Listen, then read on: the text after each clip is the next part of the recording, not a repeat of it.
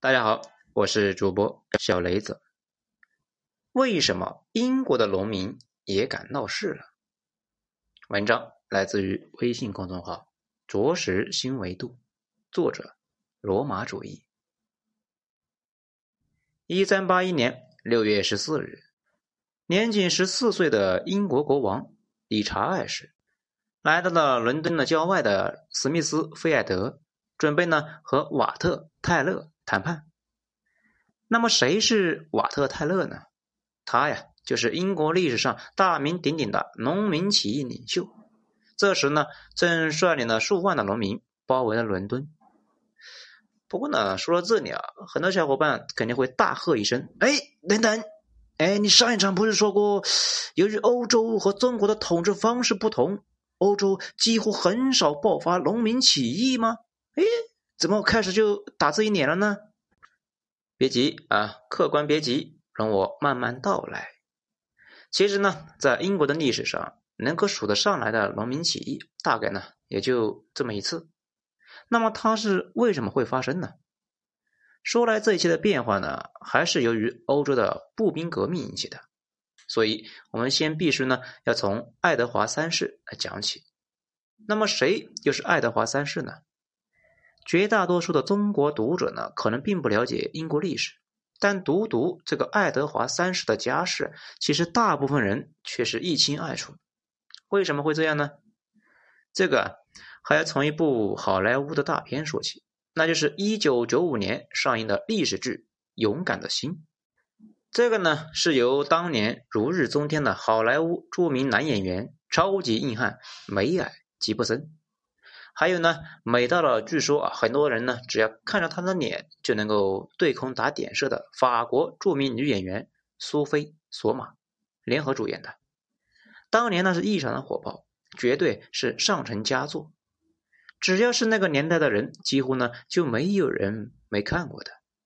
当然，如果你是一个九零后或者是零零后，没听说过这部电影呢，那不要紧啊，建议呢现在去搜一搜啊，下下来看一看。绝对是经典中的经典。第六十八届奥斯卡金像奖最佳影片的奖的得主啊，那肯定不是浪得虚名的。在这部电影里面，梅尔吉布森扮演的苏格兰的民族英雄华莱士，他的对手呢是绰号“长腿”的那个阴险的狡猾的老家伙——英国国王爱德华一世，也就是呢爱德华三世的爷爷。这爷孙两个呢，都是英国历史上顶天立地的英雄人物。不过呢，夹在他们中间的爱德华二世却是一个怪胎，居然呢是一个娘娘腔的卖菊郎。但是他的媳妇呢却不简单，在电影里面，那就是咱们的一个梦中女神苏菲玛索，她扮演的法国卡佩王朝菲利四世的女儿，法国国王。查理四世的妹妹啊，伊莎贝拉，英国的太子妃。在真实的历史里面，这个女人其实是一个慈禧、武则天这样式的人物，地地道道的狠角色。由于她的老公爱德华二世就是酷爱断袖之风，对她呢是不理不睬，所以她一怒之下呀，干脆红杏出墙，勾结朝中的重臣，废除了她老公的皇位。就拥立他儿子呢登基，这个人就是爱德华三世。根据英国的野史记载，苏菲玛索废了她的老公以后呢，还不解气，心想啊，自己如此美艳诱人的躯体，得让多少男人那是鼻血直流啊！这犹如泉涌啊！竟然也独守空床，还竞争不过老公那些五大三粗的男宠们，这简直是暴殄天物。于是呢，醋意大发，让人用一根呢烧红了的铁签子插进了她老公的菊花里面，让他呀要爽就爽到死。不过呢，这些啊宫闱丑事呢，并不是咱们要说的关心重点啊，咱们还是要回到爱德华三世身上。所以说，他为什么是欧洲历史上那只引起了飓风的蝴蝶？前面呢，我们讲过，欧洲的步兵革命始于瑞士。但是把他们推向巅峰的却是英国人，两者合力摧毁了堂吉诃德梦中的那个美好的骑士时代。英国人为什么也是十四世纪欧洲步兵革命的主力呢？还是让我们回到电影《勇敢的心》，这里面有一场战争场景，大家呢可以去看一下。这段影片比较真实的记录了当时的战争场景，服装、道具都非常贴近于历史真实。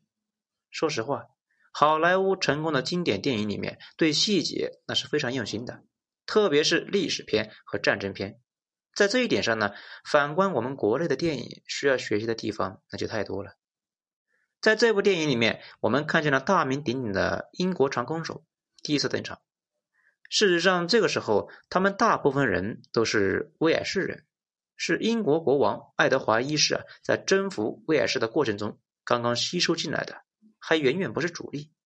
对战争起决定作用的，依然是那些身穿铁叶铠甲。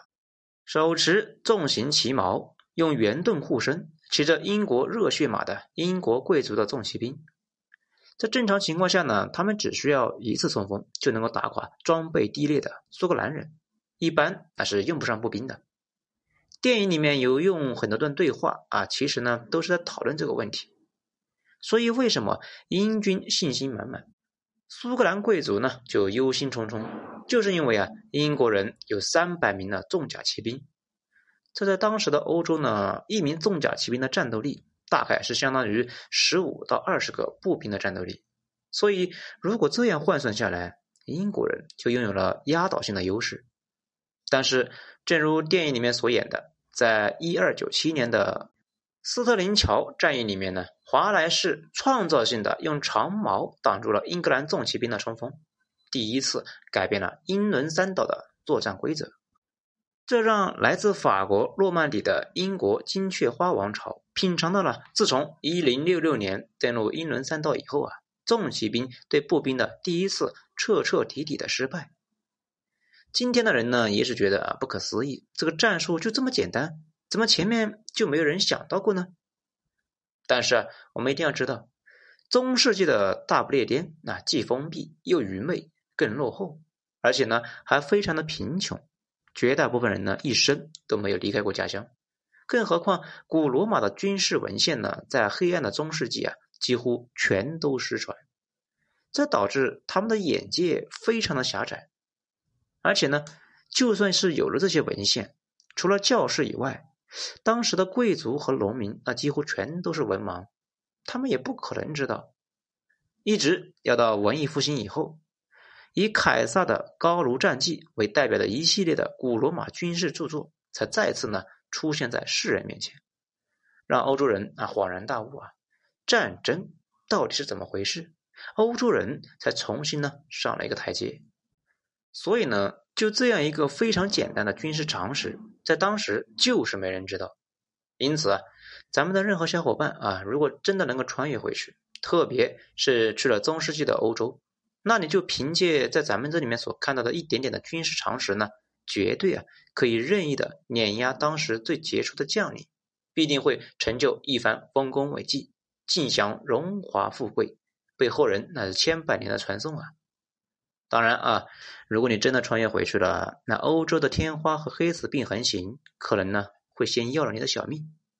而且在没有抗生素的年代，甚至一个伤风感冒或者是一个小小的伤口感染，就有可能把你送去见上帝。而且呢，就算你成功了，真的是称王称霸了，身边美女无数，可是大概率啊，你呢也享受不了多久的艳福，就会染上各种性病。这为什么会这样呢？原因很简单，因为还是没有抗生素啊！已婚的贵妇们，这一旦中标，终身带菌，人人都是大毒王，到处传播。而国王恰好呢，又最有条件，阅人无数啊，所以呢，自然也就中毒最深。因此，为什么当时呢人呢会有处女情节呢？神父们为什么会指责淫乱的妇女很脏呢？而国王为什么又常常生不出孩子呢？这就是根本原因。在中世纪，没有几个国王能够摆脱得了这个诅咒。比如英国国王亨利八世，后半生一直呢是在和梅毒斗争的。虽然他老婆那是换来换去的，情人那是一堆一堆的，但是就凭他那个长满了脓疮的下体，生活质量可想而知。所以在中世纪的那个卫生条件之下，一个人活过了四十岁的概率啊极低。因此呢，没事啊，还是别穿越了。嗯，好啊，扯远了啊，咱们回到正题。自从苏格兰人搞明白了之后呢，如何对付英格兰人的重骑兵这个冲锋以后，英国人要想再轻松的搞定苏格兰人，那就不那么容易了。双方开始呢就变得互有胜负，甚至呢苏格兰人一度啊还占了上风，而且屋漏偏逢连夜雨。这个时候，英国的贵族骑士们也越来越越不爱参加战斗了，对国王的征召那是越来越抵触了。这个是为什么呢？这一个原因是啊，按照中世纪的约定俗成啊，国王呢分给骑士的土地，骑士就有义务呢自备马匹、铠甲和随从，为国王征战。但是，一年最长不能超过四十天。如果超过四十天，国王就必须呢给他们额外的补贴啊，通常就是 money money 啊。可是，自从英国国王爱德华一世开始啊。英国对苏格兰和威尔士发动了征服战争，这些战争都不可能是在四十天之内结束的，而国王的补贴又经常呢不能够及时兑现，这个呢就让封建领主们就牢骚满腹，对国王的征召就充满了抵触情绪。这第二个原因呢，就是战争变得越来越危险。欧洲中世纪的战争虽然是频繁，但其实。大部分的情况之下都是有惊无险，因为贵族骑士啊通常不会杀死另外一个贵族骑士。作战的目的呢，主要是把对方击落下马，俘虏之后换取赎金。从某种意义上来说，更像是一场战斗游戏。根据 C.G. 罗杰斯的《军事革命和百年战争》这一书里面的记载，一一零六年廷切布雷战役之中呢。英王亨利一世击败了诺曼底人，俘虏了四百名骑士，一个没杀，全都在获得赎金以后都给释放了。一一二七年，这个弗兰德斯战役里面呢，双方参战的是一千多名骑士，只有一个人战死在战斗中。而更著名的布文战役里面，三千名的法国骑兵呢对战一千五百名的德国骑士，这个胜利的一方只死了两个人。失败的一方大概是死了七十到一百个人。如果战争一直这么打，骑士们当然也就无所谓了，危险程度啊，可能还比不上现在的徒手攀岩呢。可是当时瑞士的农民加入了战争以后呢，他们就没什么骑士风度，会毫不留情的杀死所有的俘虏。而为了抵抗外敌的入侵的苏格兰人，对英国人同样是毫不留情。英国骑士们如果被苏格兰的贵族给俘虏，还有一点生机；如果是落到农民组成的步兵手里边，那就会直接被送上西天了。这样的战争，大家自然就不想参加了呀。这除了上面这两个原因之外呢，经济原因也是一个重要的因素。随着军事技术的进步，骑士的装备费用呢也是越来越贵。根据《三浦权力西洋甲胄武器试点》这一本里面的记载呢。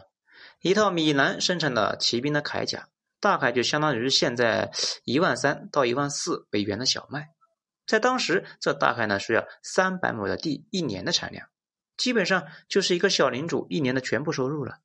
但是他不可能一年不吃不喝啊，所以他要买一套铠甲，需要至少是五六年的积攒。根据希尔顿《农民、骑士和异教徒》这个书里面记载呢。在公元十世纪的左右，一匹合格的战马的价格大概相当于四十到八十英镑，而当时英国国王一年的收入也才三万五千镑左右，而大部分最底层的骑士们呢，一年的收入仅仅只有五磅左右。如果战斗中损失了战马，那可就亏大了呀。所以，对于越来越多的中小封建领主来说，一次参战的费用。可能就远远超过了国王赏给的土地的收益，直接呢就让这些贵族们就破产，这就在相对于贫困的英国来说啊尤为突出。贵族们那也是有一本难念的经啊。这为什么大宪章会最先在英国出现呢？好，还没完，这一章呢先到这里，下一章接着说。